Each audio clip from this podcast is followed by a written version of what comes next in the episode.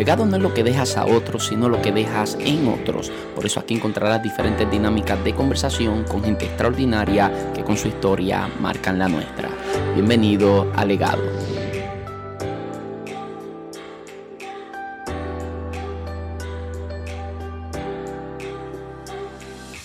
Saludos, muchas bendiciones. Mi nombre es José Luis Torres y esto es Legado. Bienvenidos a un nuevo episodio.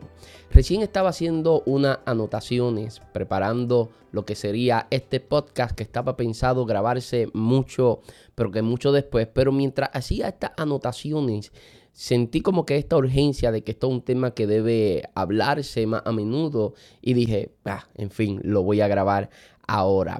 los que me están escuchando solamente vía podcast, eh, sepa que esto lo estamos grabando también para nuestro canal de YouTube. Y los que me están viendo en YouTube saben que estoy despeinado, estoy con mi camisa de Space Jam toda estrujada.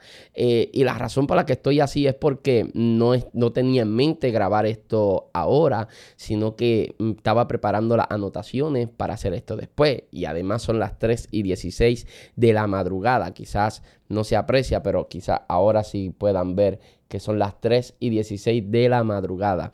Y nada, voy a grabar esto bastante ligero, no quiero ser muy extenso y hablar acerca del tema del mensaje motivacional en la iglesia, en los altares. Eh, quiero enfatizar que es que voy a estar hablando del mensaje motivacional en los altares y las deficiencias de este tipo de mensaje. Y, enfatizo nuevamente que es en los altares porque no quiero satanizar eh, o demonizar lo que es el mensaje motivacional. Yo creo que eso tiene su foro donde es efectivo. Eh, donde se trabaja de manera correcta y es muy efectivo para cierto tipo de eventos, de empresas. Eh, o sea, no quiero satanizarlo, no estoy diciendo que, eso está mal, que eso es del diablo, no. Quiero hablar estrictamente de, de ciertas cosas de las que carece el mensaje, motivacional cuando hablamos de, de un ambiente cristiano, eclesial, estrictamente desde la iglesia y desde el altar. So, quiero mencionar cinco cosas y desarrollarlas de manera bastante ligera. Número uno, desecha a los tóxicos. El mensaje motivacional desecha a los tóxicos. Recientemente estaba escuchando un podcast donde había uno de, las grandes voces del mensaje motivacional en el mundo, especialmente de, del habla inglés, y la persona estaba enfatizando de la importancia de nosotros desconectarnos de aquellas personas que son tóxicas. La persona enfatizaba mucho de la importancia de nosotros alejarnos, desconectarnos de la gente tóxica en la vida, eh, gente que no te suma, gente que no tiene nada que aportarte a ti, son gente que deberías cortar de tu vida, enfatizaba el, el, orador. Y yo quiero que comprendamos que vivir la vida desechando a todo aquel que no tiene nada que sumarnos a nosotros está muy lejos del ejemplo que Cristo nos dejó en las Sagradas Escrituras. A través de la vida de Jesús nosotros vamos a ver que Jesús se acercó a todo aquel que justamente no tenía nada que sumarle a él. Porque el enfoque de Jesús establecer relaciones no era qué era lo que la gente podía sumarle a él, sino lo que él podía sumarle a la gente. Siempre que Jesús estableció una relación, nunca estaba basada en qué yo puedo obtener, sino en qué yo puedo brindar. En eso se basaban las relaciones de Jesús. Entonces, cuando nosotros llevamos un mensaje desde el altar de hablar de desechar a los tóxicos, entonces la iglesia dejaría de ser iglesia. Porque si vamos a sacarle el cuerpo a los tóxicos, entonces ¿en qué se convertiría la iglesia? En un museo de santos. ¿no? La iglesia es justamente un hospital para que los tóxicos puedan llegar a ser desintoxicados y trabajar en su vida y carácter porque el Hijo del Hombre vino a salvar lo que se había perdido.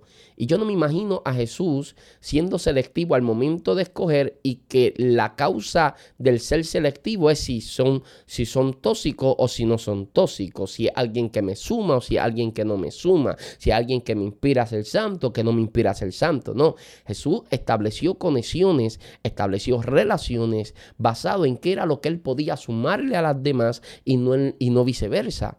En cierta ocasión un sabio dijo que podemos conocer el carácter y el corazón de una persona por la forma en cómo trata a aquellos que no tienen nada que hacer por ellos. Es decir, usted puede conocer el corazón de una persona por cómo trata a aquellos que no pueden hacer nada por él. Entonces, esto es bien importante. La gente no era digna de la amistad de Jesús, de la presencia de Jesús. Y nosotros no somos más dignos que esa generación. Nosotros no somos dignos de la presencia de Cristo en nuestra vida y yo creo que todos en diferentes medidas y en diferentes áreas de nuestra vida, todos tenemos algún nivel de toxicidad en nosotros y no hemos sido desechados por Cristo, sino que Cristo nos abrazó, nos recibió. Ahora, yo puedo entender yo puedo entender, e incluso lo he hablado acá en el podcast, de que hay cierta gente de las que nosotros tenemos que desconectarnos, porque quizás te están arrastrando a un lugar al que nunca debiste haber ido. Te están arrastrando a una condición emocional o espiritual que, que se convierte en algo altamente peligroso. Eso yo lo puedo entender. Ahora, ¿qué hacemos cuando esa persona tóxica es tu papá o es tu mamá? ¿Qué hacemos cuando esa persona tóxica es un hijo? ¿Qué hacemos cuando esa persona tóxica es alguien con el que tenemos un vínculo fuerte familiar? No podemos desechar a esa gente, no podemos desconectarnos con ellos, sino que tenemos que aprender a trabajar con la situación. Entonces lo que tendríamos que aprender es a desarrollar esa capacidad de entablar y sostener esa misma relación, pero sin pero tratando de impedir de que la toxicidad de ellos no influencie en nuestra vida, en nuestras decisiones, en nuestra manera de vivir, nuestra forma de pensar. Esa sería quizás la mejor manera, pero no podemos cortar ciertos vínculos, no podemos cortar ciertas relaciones porque es tóxica, porque tu madre puede ser tóxica, pero sigue siendo tu madre. Entonces tu padre puede ser tóxico, pero sigue siendo tu padre. Y tenemos que mantener una relación de honra hacia nuestros padres, aunque sean tóxicos. Lo que tenemos es que desarrollar la capacidad de no permitir que la toxicidad de ellos influencie en nuestra vida. Pero no podemos vivir la vida desechando a todo el que es tóxico o a todo el que no tiene nada que sumarnos a nosotros, porque no fue el ejemplo que Jesús nos entregó. Número dos, el mensaje motivacional se centra en el hombre y no en Cristo. Eh, ok, una de las bases del mensaje motivacional es el autoconocimiento y desarrollo personal. Y siempre está centrado el discurso en las personas, cosa que podría alimentar en desmedida lo que es el ego y llevar a algunos hasta lo que es el narcisismo. Ahora, algunos podrían decir, bueno, claro que se tiene que centrar en el hombre y no en Cristo si estamos hablando de autoconocimiento. Sí, pero el problema es que cuando nosotros enseñamos el autoconocimiento, que es algo sumamente importante de enseñar, pero cuando se enseña el autoconocimiento aislado de la persona de Cristo, aislado de Dios, lo que vamos a llegar es a conclusiones equivocadas. ¿Por qué? Yo no puedo llegar a un verdadero autoconocimiento sin primero a Dios que fue quien me creó. Porque solamente sumergiéndonos en Dios podemos definirnos correctamente porque solamente en Cristo encontramos nuestro diseño original. Entonces, para yo definirme de manera correcta, para yo encontrarme conmigo mismo, para llegar correctamente a una experiencia de autoconocimiento, yo tengo que pasar por Cristo, yo tengo que ir a Cristo, yo tengo que ir a la palabra del Señor. Algo que es interesante es la forma en cómo nosotros nos descubrimos a nosotros mismos desde, una, desde un diseño original y es a través de profundizar en Dios. Porque a medida que conocemos a Dios y profundizamos a Dios, comenzamos a vernos a nosotros mismos como la Biblia dice que nosotros somos, como Dios nos ve a nosotros mismos, regresándonos a un diseño original y no a cómo yo me percibo, no a lo relativo, no a lo que yo pienso de mí, sino a un diseño original. Entonces, esto es bien importante. Yo no puedo llevar un mensaje de autoconocimiento basado y centrándose en el hombre, sino que es importante el autoconocimiento, pero no podemos desligar el autoconocimiento de Dios, de Cristo, porque solamente en Él yo puedo encontrarme conmigo mismo dentro de lo que es el marco del diseño original, de lo que Dios creó para mí y de cómo Dios me creó a mí. Entonces, eh, eh, eh, ese es el problema de este mensaje que se centra en el hombre y no en Cristo. Ahora, principalmente dentro de este punto número dos, de que este mensaje se centra en el hombre y no en Cristo, ¿Cómo nosotros podemos seguir llamándonos iglesia si desde nuestros altares se siguen predicando mensajes que el hombre es el centro del mensaje y no Cristo? ¿Cómo podríamos seguir llamándonos cristianos en, en, congregaciones, comunidades de fe, donde Cristo no es mencionado, más allá que el nombre que decimos tener? O sea, nosotros no podemos seguir diciendo que somos una iglesia cristiana si en el mensaje, si el mensaje sigue careciendo de Cristo. Si nuestro mensaje sigue careciendo de Cristo, tenemos un problema. Recuerdo las palabras de Charles Spurgeon, aunque no con exactitud, recuerdo que él dijo, caballero, si tu mensaje no tiene a Cristo, mejor vete a tu casa y, no abras tu boca hasta que tenga algo mejor que decir. Si tu mensaje no tiene a Cristo, entonces ese mensaje dentro de lo que es un ambiente eclesial es un mensaje inefectivo. Claro, el mensaje motivacional dentro de una conferencia para Walmart, para Amazon, en una conferencia de emprendedores es perfecto. Pero por eso vuelvo a enfatizar y resaltar que estoy hablando del mensaje motivacional estrictamente desde el altar dentro de la iglesia. Entonces, carece de algo que es, que, que es muy básico, Cristo en el mensaje. Tenemos un problema cuando el mensaje se centra en el hombre y no en Cristo. ¿Qué clase de cristianos somos si no hay Cristo en nuestro mensaje? Si no hay Cristo en nuestras congregaciones, ¿qué clase de cristianos seríamos? Número tres, no trabaja las deficiencias de carácter directamente. Ok, me explico. No trabaja las deficiencias de carácter porque el mensaje motivacional se centra en resaltar el potencial humano, llevándonos quizás a veces a nosotros a ignorar lo que no ha permitido que podamos desarrollarnos. O sea, problemas de carácter. Porque el detalle está que este mensaje se enfoca más en lo que nosotros somos capaces de lograr el éxito que en lo que nosotros somos. Y es un problema cuando el mensaje simplemente me motiva a hacer y no hacer. ¿Ves? Cuando el mensaje solamente trata de lo que yo puedo llegar a lograr en la vida y no en lo que yo puedo llegar a hacer en la vida. Entonces, esto es importante porque no podemos trabajar primero lo que es el hacer por encima de lo que es ser, porque si voy a definir el ser por lo que yo hago, tenemos un gravísimo problema, porque yo no soy lo que yo hago. Yo hago conforme a lo que yo soy, pero yo no soy lo que yo hago. A ver si me, a ver si me hago, si me hago entender. O sea, este mensaje en nuestros altares, que es un mensaje que habla de lo que podemos lograr, pero que no trabaja con nuestro carácter, con lo que nosotros debemos ser. Entonces es un mensaje que está demasiado cojo, porque entonces este mensaje en nuestros altares convierte a nuestras comunidades de fe en gente emprendedora, pero poca espiritual, poco espiritual. Entonces, si nosotros vivimos predicando ese mensaje motivacional, que no trabaja con las deficiencias de carácter, que, que enfatizamos en lo que somos capaces de lograr y no en lo que nosotros tenemos que ser, entonces vamos a terminar con una iglesia que es muy emprendedora, pero muy poco espiritual. Una iglesia que entiende mucho de negocios, pero que entiende muy poco de negocios del reino. ¿Ves? Una iglesia que sabe mucho de lo que es el emprendimiento, pero que conoce muy poco de lo que es profundizar en Dios. Entonces, una de las funciones del Espíritu Santo dentro de la iglesia, oiga bien, una de las funciones del Espíritu Santo o la principal función del Espíritu Santo dentro de la iglesia es formar en nosotros el carácter de Cristo. El carácter de Cristo. Por eso cuando el apóstol Pablo presenta los frutos del Espíritu, lo presenta en singular. El fruto del Espíritu es, y te menciona varios. Y, la razón por la que lo presenta en singular es porque el fruto del Espíritu es el carácter de Cristo.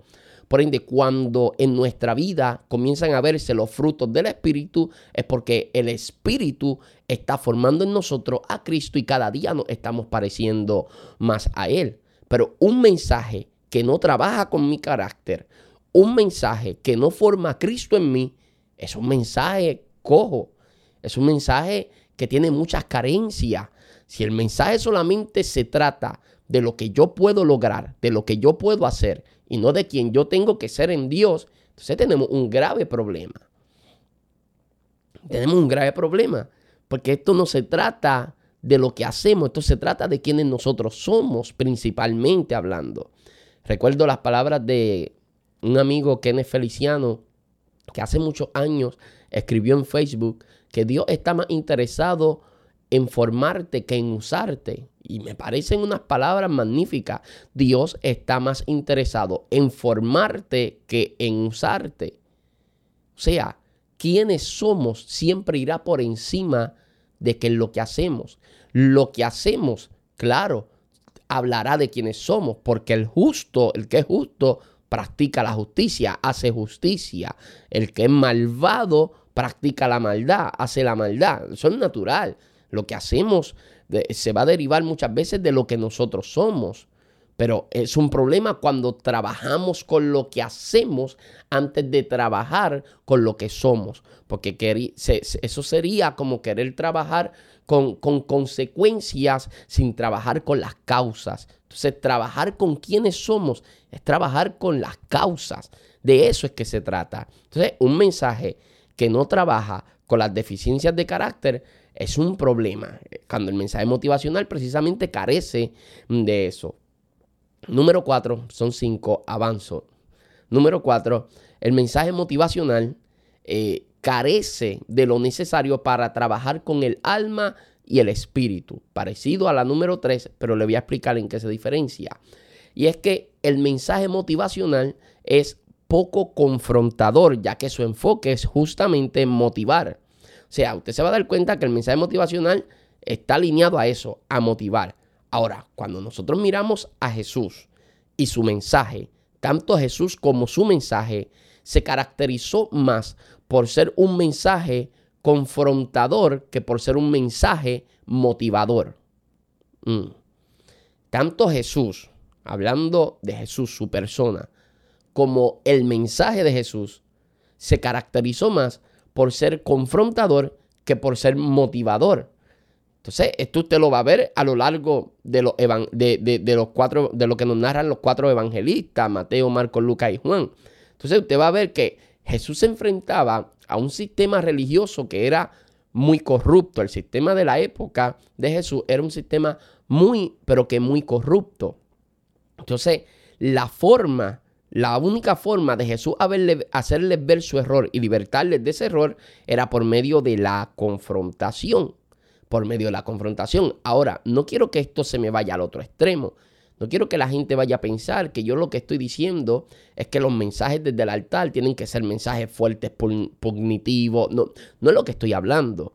Lo que estoy hablando es que tenemos un problema cuando nuestros mensajes son mensajes que no están trabajando con nuestra vida son mensajes que nos están motivando, pero es un problema cuando yo estoy motivando a alguien que está enfocado en lo incorrecto.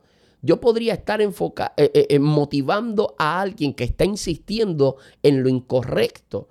Y, y de la iglesia está saliendo alguien muy motivado a seguir insistiendo en algo que es incorrecto.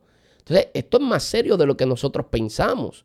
Muchas veces quizás no nos tomamos a veces el tiempo para, para pensar este tipo de cosas, pero podríamos estar motivando a alguien que va a salir, valga la redundancia, muy motivado para seguir insistiendo en algo que es incorrecto. Seguir insistiendo en algo que es incorrecto. ¿Por qué? Porque el mensaje solamente me está motivando, pero el mensaje no está trabajando con mi espíritu, no está trabajando con mi alma, con ideales, con principios, con fundamentos. Entonces, usted va a ver que el mensaje de Jesús era un balance justo entre confrontativo y alentador. Alentador, no motivador, alentador. Usted va a ver que el mensaje de Jesús era un balance justo, sano, entre confrontador y alentador. Esto, esto me encanta. Pero ¿cuál es el problema? El problema está que este mensaje motivacional que no confronta es el mensaje que gusta, porque a nadie le gusta ser confrontado. A nadie, le, a nadie le gusta ser confrontado. Usted no me diga que, a usted le gusta ir, eh, que a usted le gusta hablar con la gente que te diga la verdad, aunque te duela. O sea, eh, a nadie le gusta que lo necesitamos, claro que lo necesitamos. Pero decir que me gusta, decir que nos gusta, que es un deleite, no, amado. O sea, nadie que es corregido Nadie que es corregido al momento siente que ocasión de gozo. El, autor de la carta a los hebreos lo trabaja de una forma magistral, esa temática. Pero ¿cuál es el problema? Que le estamos huyendo al mensaje que es confrontador. Y cuando vivimos huyéndole al mensaje que es confrontador, estamos cayendo en algo que es muy peligroso. ¿Qué es lo peligroso? Que bueno, a veces nosotros como predicadores, los pastores, los evangelistas, tenemos un gran, una gran responsabilidad y a veces quizás no somos conscientes de esta enorme responsabilidad que tenemos de formar gente, preparar gente para que cuando Cristo venga sea gente bien formada, preparada para irse con Él a las moradas celestiales. Ahora, ¿cuál es el problema de cuando mi enfoque está no en preparar gente, sino en tener una congregación llena, un templo lleno de gente? Cuando el enfoque es atraer mucha gente, si el enfoque es que más gente venga, cada vez el mensaje va a ser menos confrontador. ¿Sabes? Si, si el enfoque es que haya más gente con nosotros, cada vez el mensaje va a ser más liviano. Porque las masas, a las masas no les gusta ser confrontadas. A las masas no les gusta que le digan la verdad. A nadie le gusta que le digan la verdad en la cara. Entonces, eso nos va a llevar a algo que es sumamente peligroso. Eso nos convierte a nosotros, los predicadores, en, personas que ven la iglesia como si fueran clientes y no como ovejas o como hijos. Aquí vamos. Aquí le voy a decir algo que es bien importante. Nosotros los predicadores y sobre todo los pastores no podemos estar viendo la iglesia como si fueran clientes. La iglesia no son nuestros clientes, no son clientes son ovejas, son hijos que Dios ha confiado. ¿Por qué estoy hablando de que son ovejas, que no son clientes? Miremos el rebaño como ovejas, no como clientes, no son clientes, son ovejas. ¿Por qué estoy diciendo que los predicadores y los pastores no podemos ver a la iglesia como, como si fueran clientes y, y, que hay que verlo como si fueran ovejas, sencillo, porque el cliente siempre tiene la razón. Al cliente siempre hay que complacerlo. Y es lo que se llama oferta y demanda. Lo que demanda el pueblo, eso es lo que nosotros tenemos que ofrecer. Y eso funciona en el mercado, pero eso no funciona en la iglesia. Porque en la iglesia, como oradores, como predicadores, nosotros no podemos estar ofreciendo lo que la gente necesariamente quiere escuchar porque Cristo no hablaba lo que el pueblo quería, Cristo hablaba lo que el pueblo necesitaba escuchar. Entonces conocerán la verdad y es la verdad la que los hará libres. Pero si nosotros vivimos complaciendo al pueblo, porque tenemos miedo a la confrontación, porque tengo miedo a que la gente se vaya, tengo miedo a que la congregación baje de, en membresía, entonces tenemos un problema. El nombre cristiano nos está quedando demasiado grande. Nos está quedando demasiado grande. El mensaje de Jesús era un balance justo entre, entre confrontador y alentador, más que motivador. ¿Ves? Ahora, cuando vamos solamente con un mensaje motivador para complacer a las masas, la pregunta es, ¿tenemos una iglesia o tenemos una clientela? Es una pregunta que tenemos que hacernos. Y número cinco, que es quizás uno de los mayores mayores deficiencias o, errores del mensaje motivacional es que usa la Biblia como referencia y no como esencia del mensaje. ¿Hasta cuándo vamos a seguir usando la Biblia como referencia y no como esencia? Y hay gente que ni siquiera se percata que la Biblia está, está siendo usada como referencia. Entonces, todo el mensaje tiene que ver con, con técnicas de empresarios. Todo el mensaje tiene que ver con cosas que aprendemos empresariales, que le sumamos cuatro versos bíblicos usando la, la Biblia como referencia y el mensaje parece muy espiritual. Pero si la Biblia no es la esencia del mensaje, entonces estamos teniendo un problema. Porque si mi libro, si, mi, si, el mensaje, debo decir, está basado en el libro de, de, de aquel hombre súper exitoso, de aquel que da los ocho pasos para ser millonario, y yo solamente estoy sumándole siete versos bíblicos para fortalecer esto, entonces yo lo que estoy usando es la Biblia como referencia para fortalecer los argumentos que yo estoy presentando, pero la Biblia no es la esencia del mensaje que se está predicando. Entonces, ¿a quién podemos cambiar si lo que se está predicando no es Cristo? ¿A quién podemos cambiar? ¿Cómo vamos a afectar a un mundo con un mensaje que no sea Cristo. Volvamos al capítulo 8 del libro de los Hechos. Cuando Felipe fue a Samaria a predicar, les predicaba a Cristo. Y a consecuencia de predicar a Cristo, dice la escritura, que había salvación, había liberación, se añadían los que habrían de ser salvos y había gozo en aquella ciudad.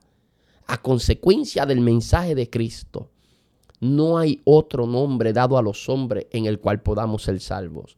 No hay otro mensaje que pueda provocar salvación, liberación y gozo en la ciudad que no sea el mensaje de Cristo. Porque solo el mensaje de Cristo penetra lo más profundo, trabaja con el carácter, el alma, el espíritu de la persona. Eh, eh, el mensaje de Cristo lo abarca todo. Nuestra, nuestra relación, nuestra relación con Dios ni es parcial, ni no, no puede ser parcial. O sea, nuestra relación con Dios no puede ser parcial. Lo tiene que abarcar absolutamente todo. ¿Y hasta cuándo vamos a seguir usando la Biblia como referencia? Que Dios lo vuelva a abarcar todo. Que el mensaje del altar vuelva a ser Cristo. Porque solamente así podremos llamarnos iglesia. Podremos llamarnos cristianos. ¿Qué clase de cristianos somos? Si Cristo no es nuestro mensaje. Bueno, yo lo voy a dejar por aquí y espero que esto haya sido de bendición, edificación a su vida. Yo creo que esto tiene que ser hablado y espero próximamente hablar esta misma temática con algún compañero ministro, cuestión de escuchar otras opiniones y, expandir un poco más el tema. Creo que puede ser de mucha bendición. Si usted quiere escucharlo, me lo deja por ahí en los comentarios. Eh, si me está viendo en YouTube y, nunca ha escuchado el podcast legado, vaya, busca el podcast legado en todas las plataformas de podcast. Nos va a conseguir como legado y, suscríbase, califíquenos con 5 estrellas dependiendo la plataforma en la que nos esté escuchando. Eh, y si quiere ayudar a este canal de YouTube, este video, eh, la mejor forma de ayudarlo es con un like, suscribiéndote al canal y dejándonos algún comentario por ahí. Déjame un comentario, tu opinión de cuáles otras deficiencias usted ve en el mensaje motivacional, peligros del mensaje motivacional y, y también los pros. ¿Sabe? O sea, aquí abajo en los comentarios usted puede poner de todo. Y nada, nuevamente agradecido a los que nos ven vía YouTube y a los que nos escuchan desde el podcast legado. Eh, de verdad, sumamente agradecido. Será hasta una próxima oportunidad. Dios te bendiga.